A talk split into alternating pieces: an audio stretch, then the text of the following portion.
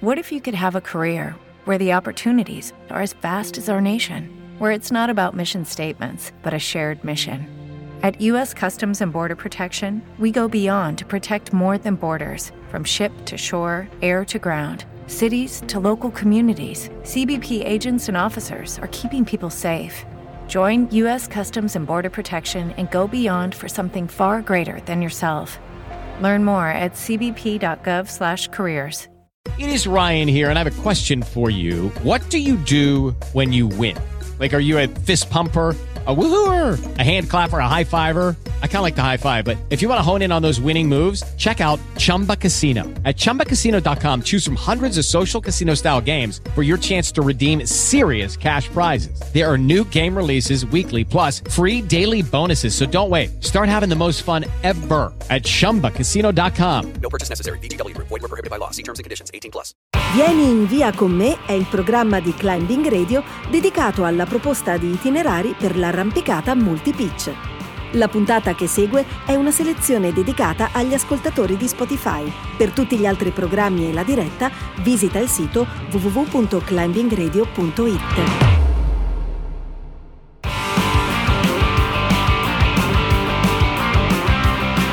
Cari ascoltatori, bentornati su Climbing Radio, a Vieni in via con me, io sono Will dei Sas Balos, eccoci qui per il nostro appuntamento settimanale per parlare di vie lunghe. Quest'oggi andremo a sognare, a ripercorrere due linee storiche, due linee importanti. La, la prima eh, si trova sulla parete nord della Presolana ed è la via direttissima che è stata aperta da, da Belinghieri, Fantini, Corrente Piantoni dal 23 23 al 25 settembre del 1972 e poi invece ci spostiamo sulla linea di confine, anzi per la precisione ci, troviamo, ci spostiamo in Svizzera, andiamo sul Pizzo Badile dove ripercorremo la, la via degli inglesi aperta da, appunto da una cordata inglese composta da Mike Coster, Litz e Dick Isherwood. Eh, per farlo eh, abbiamo un ospite, un ospite speciale, un ospite giovanissimo, Dario Einard. Dario, benvenuto su Climbing Radio. Ciao Matteo, grazie, un saluto a tutti gli ascoltatori. Eccoci qua, insomma, tu quest'inverno ci hai fatto letteralmente sognare con una solitaria e queste due vie eh, accomunano proprio il termine solitaria perché le hai salite tutte e due da soli.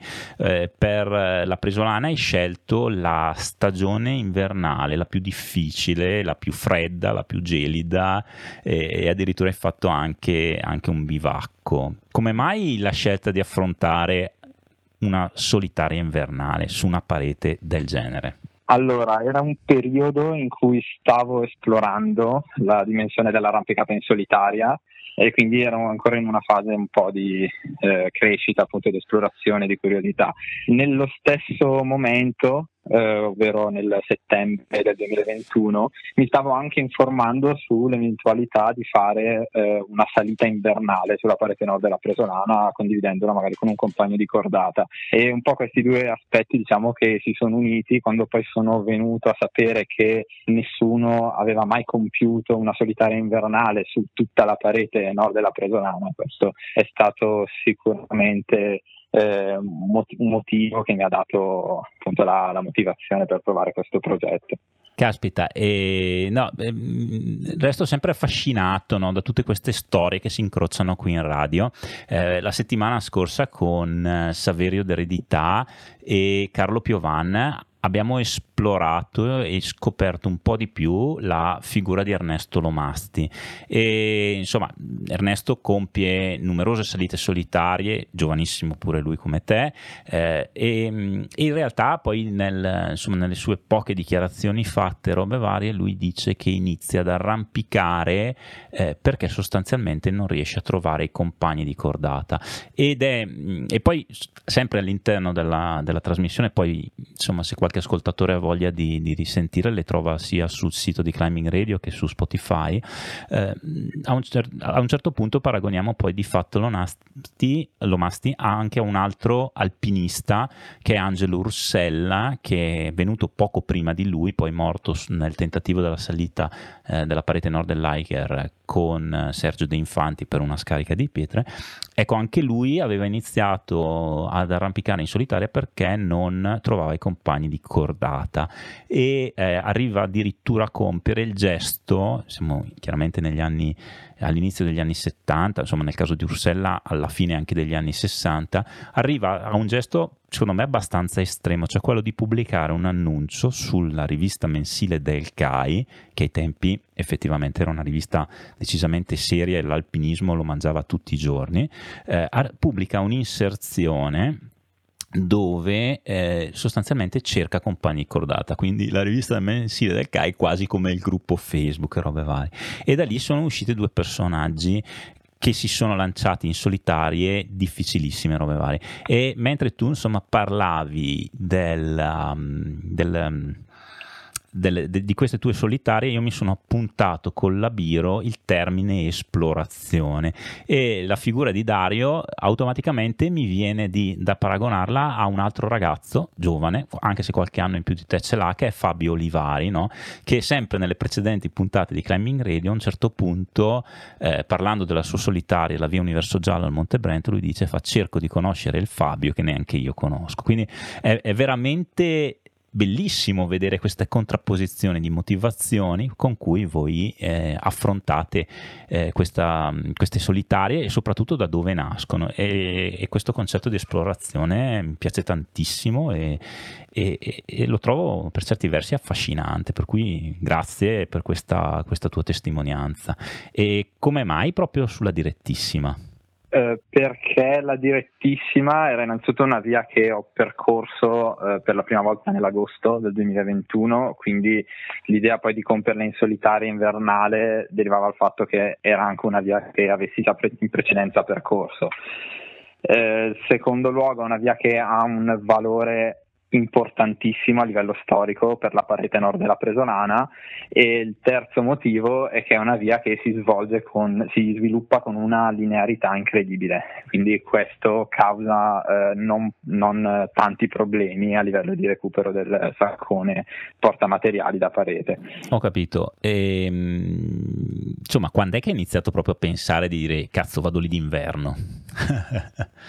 pochi giorni prima, era un progetto eh, che no, meditavi no, realtà, da tempo? No, l'ho meditato appunto nel settembre, eh, inizialmente ragionavo soltanto sulla fattibilità di una salita di questo tipo, eh, poi sognandola, pensando un po' come avrei potuto organizzarla a livello logistico, dove avrei potuto posizionare il bivacco, come scendere, che materiale portare, pian pianino questo sogno diciamo che verso l'inizio di ottobre è diventato praticamente un chiodo fisso nella mia mente. E quindi ho iniziato a quel punto a capire che prima o poi sarei sicuramente salito, non avrei avuto sicuramente la capacità di rinunciare a, a questo mio sogno che comunque reputavo eh, fattibile oggettivamente su, sulle mie capacità, quindi eh, l'ho voluta provare. Allora eh, ho iniziato, eh, ho affrontato poi la salita in realtà il primissimo giorno dell'inverno, quindi non l'ho fatta neanche aspettare così tanto. Il motivo in realtà è che erano previste una serie di nevicate nei giorni di Natale eh, che probabilmente mi avrebbero precluso eh, potenzialmente anche tutte le finestre anche per la stagione se fosse stato un inverno paragonabile a quello dell'anno precedente. Quindi vedendo la finestra di bel tempo nei primi giorni d'inverno ho deciso appunto di, di affrontarla e di provarla ho capito. E visto che sicuramente tra gli ascoltatori c'è, anco- c'è, qualcuno che ancora non ti conosce, vogliamo dichiarare la tua età? Possiamo? Sì, sì, certo, ho 22 anni. Com- la salita l'ho compiuta che ne avevo 21, per poi ho fatto gli anni a marzo. Eh, sti cazzi, insomma, dai, diciamo. Quindi veramente chapeau, insomma, su tutta questa cosa qua. E da un punto di vista logistico, insomma, hai parlato di questo saccone che ti sei trascinato dietro se qualcuno volesse eh, sostanzialmente addentrarsi nel mondo delle, delle solitarie, robe varie, cosa dovrebbe buttare all'interno del saccone? Cioè, come, Eh, la, allora, come- come dipende- la logistica, insomma, cioè, da dove hai incominciato? Certo. Il materiale da portare ovviamente dipende tantissimo dalla tipologia di salita che si vuole affrontare. Per quanto riguarda quella che ho fatto d'inverno, ho dovuto portare tanto materiale, tant'è che il saccone pesava eh, circa 25 kg, poiché avevo dentro il materiale da scalata classico per la roccia, avevo dentro ovviamente il fornellino, il sacco a pelo pesante invernale, materassino, sacco da bivacco, più tutto il materiale per la progressione invernale, quindi scarponi pesanti con i ramponi, la doppia picozza. Alla fine, sommando tutto, eh, il peso è diventato considerevole. Guardando anche a posteriori tutto il materiale che ho portato, onestamente non saprei dove avrei potuto limare il peso. Ah, ah, ah, ah, ah. E, e poi quando sei stato in parete avevi scarpette, scarponi? Allora, ho iniziato eh, i primi tiri con gli scarponi, i primi due tiri. Dopodiché, eh, andando avanti con la giornata, le temperature si erano alzate un pochino, ho rimesso le scarpette. Di nuovo, essendo comunque nel giorno più corto dell'anno, alle 5 e mezza più o meno c'era nuovamente buio, le temperature si riabbassavano, ho rimesso gli scarponi e così un po' anche il secondo giorno, quindi ho alternato in base alle, alle sensazioni dei piedi, del freddo più che altro. Quindi un- uno switch continuo di hardware, potremmo dire, eccetera, eccetera, insomma. E una volta, cioè no, allora, prima di parlare della discesa e di come l'hai, l'hai strutturata, mh, ci, insomma, io ho presentato un attimino gli apritori, eh, so che tra l'altro ti sei anche sentito con Angelo Fantini perché volevi, e questa è la parte bella che mi è piaciuta, perché volevi approfondire qualcosa di più sull'apertura, sulle, su che cosa animava questi quattro baldi giovani nell'apertura, ma insomma qualche caratteristica di difficoltà legata alla via, cosa ci puoi raccontare? Allora, è una via dalle difficoltà eh, classiche, nel senso che è stata aperta in artificiale, eh, quindi si svolge più o meno sul sesto, sesto grado più di obbligato e una progressione di A2. Ci sono in via tanti chiodi sui tiri impegnativi, eh, molti di meno ovviamente su- sui tiri facili. eh, la maggior parte di questi chiodi ecco, sono alcuni buoni, altri in cui bisogna stare un pochettino più attenti. Insomma, risen- Eh. risentono delle, dell'età, insomma. Sicuramente sì, è stato fatto nel 2007 un lavoro di restyling eh, da parte di Yuri Parimbelli e Roby Piantoni, due guide alpine della Bergamasca, e a livello di sicurezza hanno aggiunto un fix ad ogni sosta della via, rendendola sicura almeno sulle soste. Certo, certo, certo. E, mh, sei uscito a che ora dalla via e com'è stata la discesa veloce? Perché non sei ridisceso dalla, dalla stessa via, giusto? Eh, no, sono sceso dallo spigolo Castiglioni Gilberti, eh, sono uscito dalla via che era, era buio, eh, tardo pomeriggio, sera del secondo giorno, arrivato sul Ciangione Bendotti che sarebbe una cengia che si trova eh, nella parte alta, uscita da tutte le vie della nord della Presolana, eh, ho dovuto nuotare un po' nella neve fresca che si era accumulata dal vento nei giorni precedenti, eh, ho raggiunto la cima dello spigolo Castiglioni Gilberti da cui ho effettuato le doppie. D'estate è presente una linea di calate che si usa usualmente per scendere dalle vie, eh, d'inverno effettivamente ho fatto fatica a trovarla nonostante l'avessi percorsa diverse volte, eh, il motivo semplicemente è che la neve copriva le soste, quindi alcune erano introvabili. Ecco perché mi sono portato dietro diversi chiodi che poi ho abbandonato anche durante la fase di discesa per eh, raggiungere la base poi poco prima dell'una di notte del terzo giorno. E, e lì c'era qualcuno che ti aspettava con una tazza di tè o no? Assolutamente sì, ho avuto Ah, un bello. grande amico, Francesco Finazzi, che eh, mi ha appunto accompagnato il primo giorno, è rimasto all'invernale del rifugio Albani, diciamo, a tenermi d'occhio e poi quando sono sceso dallo spigolo Castiglioni.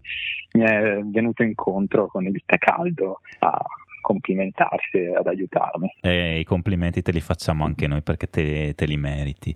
Eh, una curiosità tecnica e una mh, invece di, di carattere boh, storico, mettiamola così. Quella tecnica è se qualcuno volesse ripetere eh, la via anche tranquillamente d'estate, robe varie. Hai parlato di soste attrezzate.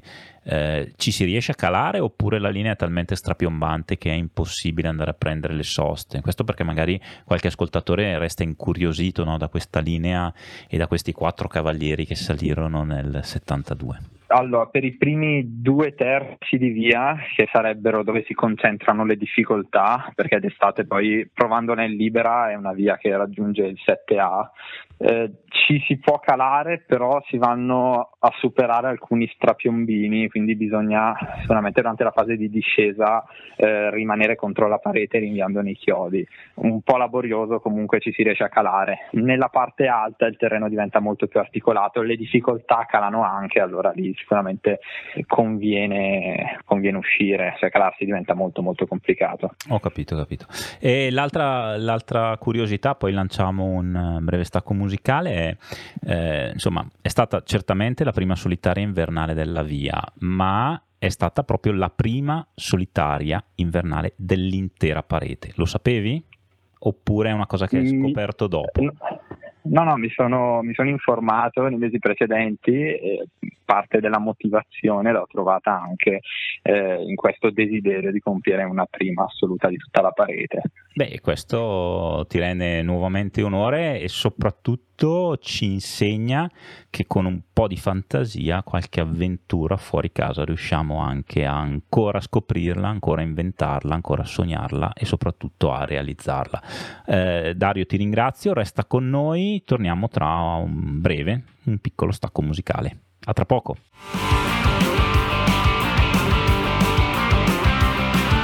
E rieccoci tornati su Climbing Radio per sognare linee verticali tra la Presolana e il Badile. Con noi Dario Einard che ci ha appena raccontato della sua solitaria invernale sulla nord della Presolana, la prima solitaria invernale della parete e così dopo l'inverno arriva la primavera e poi entriamo in estate e con essa nuovi sogni verticali.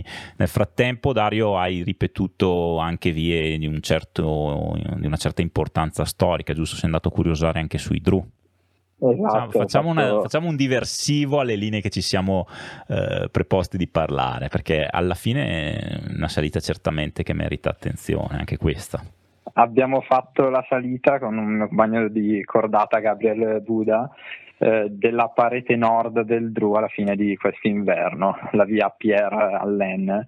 Eh, qui abbiamo riscontrato le difficoltà maggiori eh, dovute al fatto che abbiamo deciso di effettuare tutta la progressione con ramponi e picozze durante il termine della stagione invernale, quindi sicuramente una difficoltà maggiore rispetto a una salita d'estate.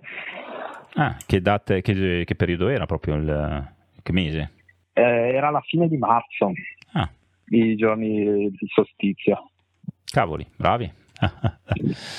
eh, e, mm, insomma, prima invece ho accennato a, a, questa seconda via su cui spendiamo qualche parola in più, che è la via degli inglesi al, al Badile.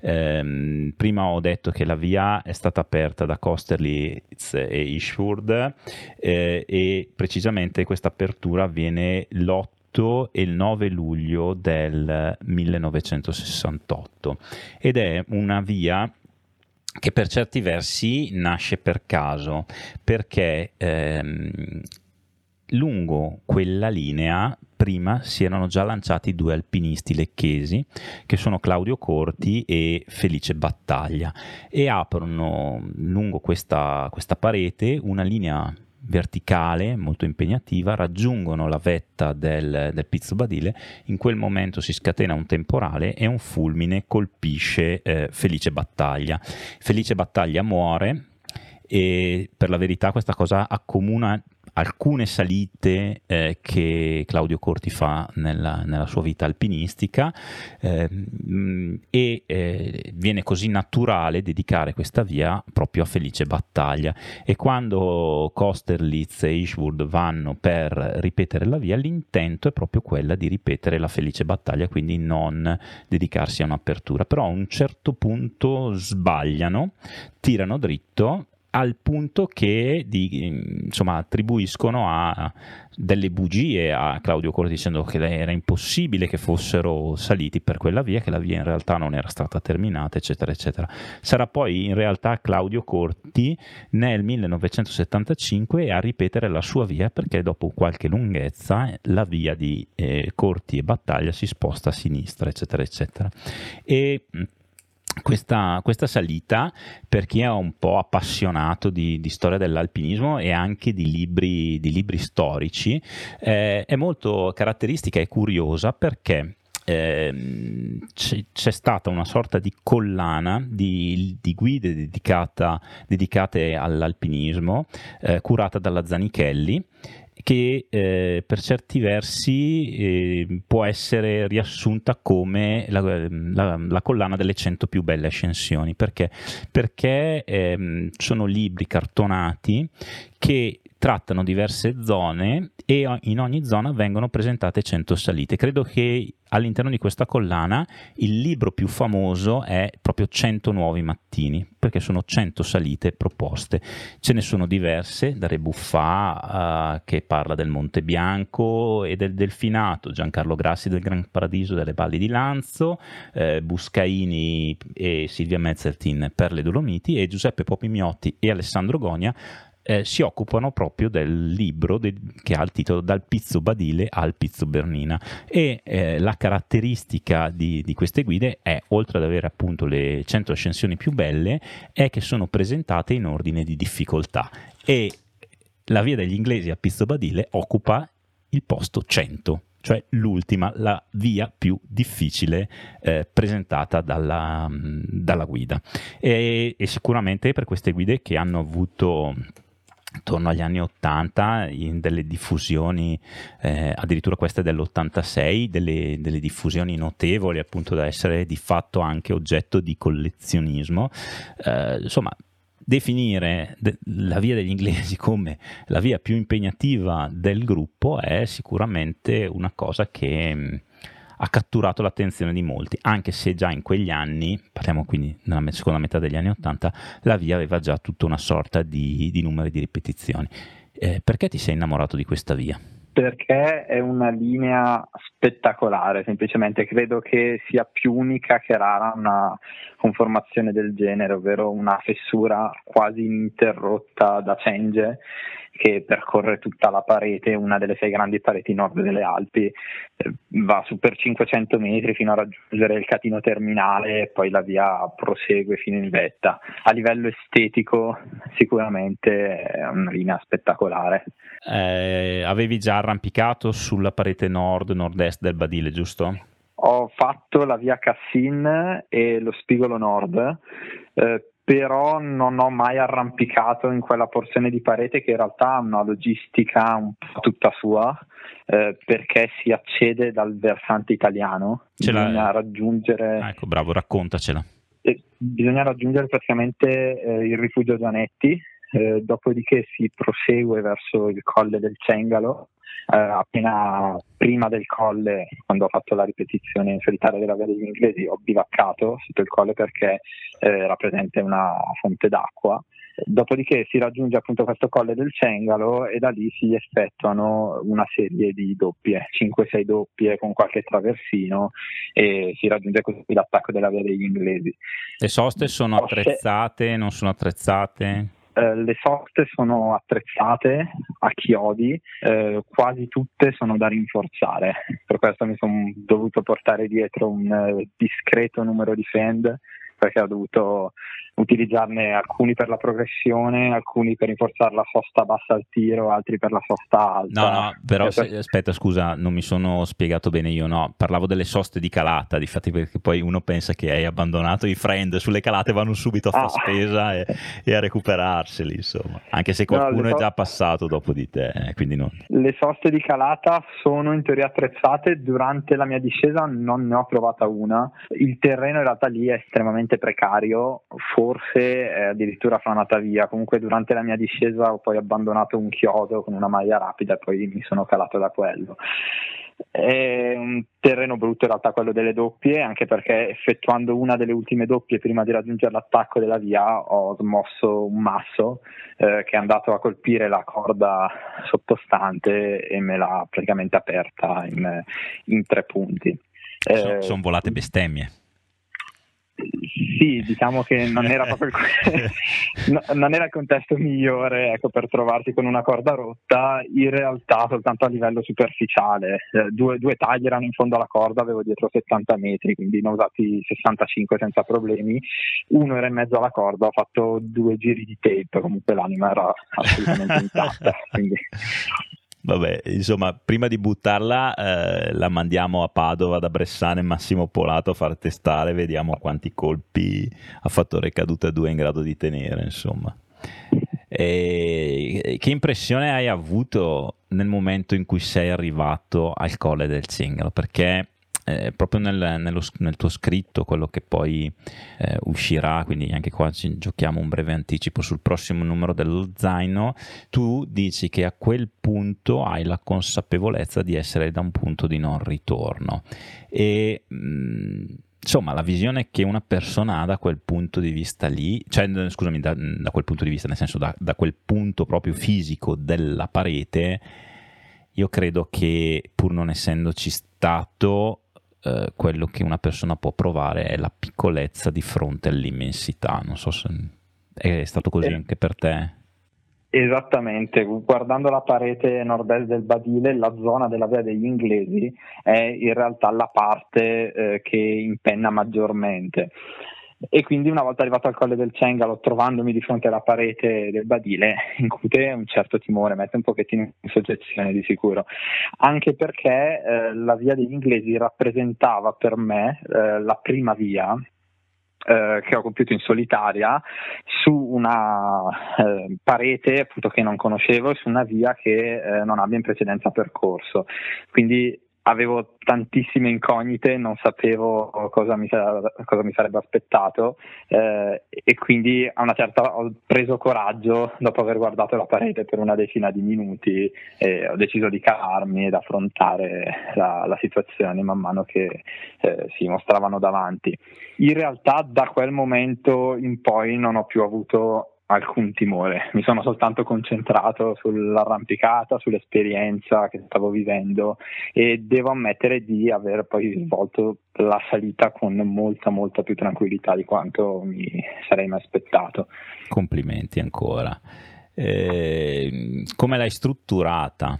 Ero pronto per un bivacco in parete. Ho detto che già che il primo bivacco l'ho fatto sotto il colle del Cengalo, il secondo in parete.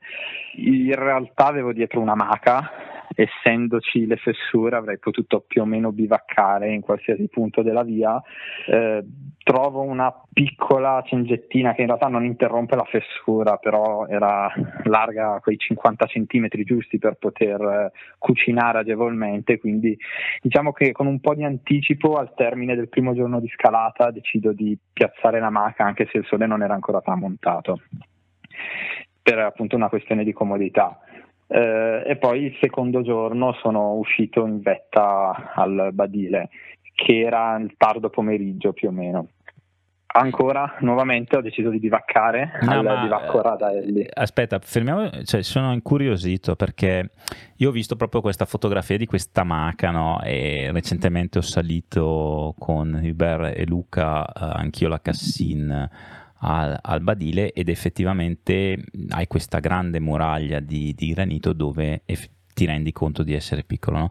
Eppure quella fotografia della tua maca eh, trasmette proprio quel senso di rilassatezza che tu hai appena riportato. Prova, anche se mi rendo conto che non è facile, a raccontare le emozioni di quando sei nella maca e vedi il sole tramontare e di quando alla mattina hai le prime luci del sole che ti scaldano. Eh, ti ho fregato. Ok, sì, un po' sì. eh, Al... Non lo so. Allora, sì, sì, uh... Qualche pensiero ci sarà stato in quel momento da, dal dire chi me l'ha fatto fare a oddio quanto è bello vivere. No, la premessa è che sono stato sempre appunto durante la salita abbastanza calmo, quindi eh, è stato un momento di rilassatezza, cioè anche se fa strano dirlo che ero rilassato durante una arrampicata in solitaria lì, però effettivamente è vero, così come ero rilassato durante la progressione, poi anche quando mi sono messo in amaca eh, le emozioni sono state diciamo un flusso continuo, non ho avuto un picco, però è stato assolutamente affascinante fermarsi a dormire un attimo prima del necessario, prima del tramonto del sole, perché posizionando poi la maca ho avuto l'opportunità diciamo, di mettere di vedere eh, le ombre del pizzo badile eh, che venivano proiettate sulla parete del cengalo, tutto il tramonto dai colori rossastri, è stato assolutamente emozionante, quindi sono goduto la cena con, con lo spettacolo davanti e poi a una certa sono appunto andato a dormire. Tra l'altro mm. era una notte con una luna non so se fosse piena, comunque abbastanza intensa, ho fatto a meno per tutto il bivacco di accendere la torcia frontale. Che bello! E, e perché riuscivo, i miei occhi si erano un po' adattati al buio, quindi riuscivo a distinguere i contorni delle montagne, anche, eh, anche quello che avevo attorno, senza dover accendere nessuna luce. Quello è stato la ciliegina sulla torta, diciamo. Eh, cavoli, sì, decisamente decisamente stupendo, no? È un posto in prima fila nell'infinito del mondo, insomma. Quindi esci dalla parete e decidi che si può dormire un'altra volta in cima al badile. Sì, eh, non era strettamente necessaria questa seconda notte, eh, nel senso che mi sono trovato sulla cima del badile da solo Sicuramente non capita spesso di trovarsi in vetta al badile da solo, soprattutto uscendo da un'esperienza del genere e quindi ho deciso di bivaccare nuovamente al Radaelli, anche perché ho deciso di svolgere eh, questa salita in modo ecologico, diciamo. All'andata mi è andata bene di trovare un passaggio di, di, un amico direttamente da Bergamo, quindi con una sola tratta sono riuscito a raggiungere i bagni di Masino. Al ritorno invece non era così, quindi eh, da qualche parte avrei comunque dovuto dormire o in cima al Piz Badile o nei Gianetti o addirittura direttamente alla base dei bagni di Masino, eh, fatto sta che poi sono rincasato il giorno successivo grazie a tre autostop e due treni, sono diciamo, riuscito a tornare a casa a Bergamo dove abito. Tre autostop e due treni, perché... cavoli. Ma ehm, tu lei quando sei sceso, cioè praticamente sei arrivato in cima al badile, bivaccato e iniziato la discesa, che giorno era della settimana? Mm, un giorno in settimana, un weekend? No, no, era tutto infrasettimanale. Eh, mi pare un giovedì, non vorrei sbagliarmi. Ok, quindi in realtà poi scendendo sei passato al Gianetti mm, e l'hai trovato affollato, non affollato? Cioè c'era gente? Eh, non, c'era, gente, sì, sì, perché comunque erano belle giornate di metà luglio. Non era particolarmente affollato proprio perché non, era un eh, giorno di weekend. E quando, insomma, tu arrivavi da uh, sostanzialmente di tre giorni tra l'avvicinamento, la prima parte, la, la salita e la discesa, insomma, eh, eh, di, per, com, trascorsi completamente in solitaria. Poi uno scende e si piomba in un rifugio con gente, robe varie. Ti sei sentito un po' a disagio? Cioè non è stato uno mm. shock, un ritorno, cioè quasi una violenza, oppure la sentivi come una necessità quella di riabbracciare tra virgolette, il mondo? No, non, non, è stata né una necessità né uno shock. Mi sono sentito in pace con me stesso durante la salita quindi anche ritornando, ovviamente inevitabilmente a contatto con, il mondo, diciamo, mi sono comunque sentito ugualmente a mio agio perché a me piace vivere alla fine sì la dimensione della solitaria, ma non sono una persona solitaria nella vita, ecco. Mi, mi piace vivere un po' di tutto, trovare diverse esperienze. Perbacco, bello. assolutamente sì. Eh, Caspita, grazie per questa testimonianza. Insomma, eh, ci saranno altre solitarie nella vita di Dario. E qua andiamo. Sicuramente. Ecco. Sicuramente ci sono altre solitarie e altri progetti che non sono in solitaria. Eh, non voglio rivelare niente. No, questo non, perché... non, si fa mai. Poi è una classica esatto. domanda tranello che faccio ogni tanto, ma mi rend... quasi mi vergogno nel farla perché alla fine ah, è giusto Anche perché come è successo sul Badile, alla fine ho deciso di affrontare la salita quando mi trovavo lì a Colle del Cengalo, non prima. Quindi finché non realizzo qualcosa tendo a non uh, dirlo troppo in giro se non ai contatti più stretti. Eh sì, eh, assolutamente sì, bello, bello, bello. Caspita, insomma abbiamo spaziato, viaggiato e tutto e siamo arrivati alla fine anche al, al termine della nostra trasmissione, quindi eh, grazie Dario per essere stato con noi. L'appuntamento con Vieni in via con me esattamente tra sette giorni sempre su Climbing Radio, se qualcuno ha perso parte di questa puntata o le precedenti ci vuole riascoltare può tranquillamente trovare i podcast sul sito di Climbing Radio oppure su Spotify. Grazie per averci ascoltato. Ci sentiamo martedì prossimo. Buona continuazione. Grazie a te per l'invito. Ah, Un saluto a tutti. Io sono convinto che ci risentiremo presto per altre chiacchierate insieme. Grazie ancora Dario e via con la musica. Per i climbers che vogliono arrivare davvero in alto, ora su Spotify c'è il programma giusto. Le migliori puntate di Vieni in via con me, disponibili in podcast per portarti su itinerari multipitch da sogno in compagnia di grandi scalatori. Cerca Multipitch su Spotify e preparati a partire in cordata.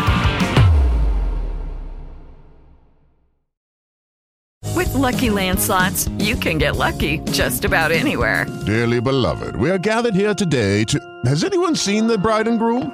Sorry, sorry, we're here. We were getting lucky in the limo and we lost track of time. No, Lucky Land Casino, with cash prizes that add up quicker than a guest registry. In that case, I pronounce you lucky. Play for free at LuckyLandSlots.com. Daily bonuses are waiting. No purchase necessary. Void where prohibited by law. 18 plus. Terms and conditions apply. See website for details.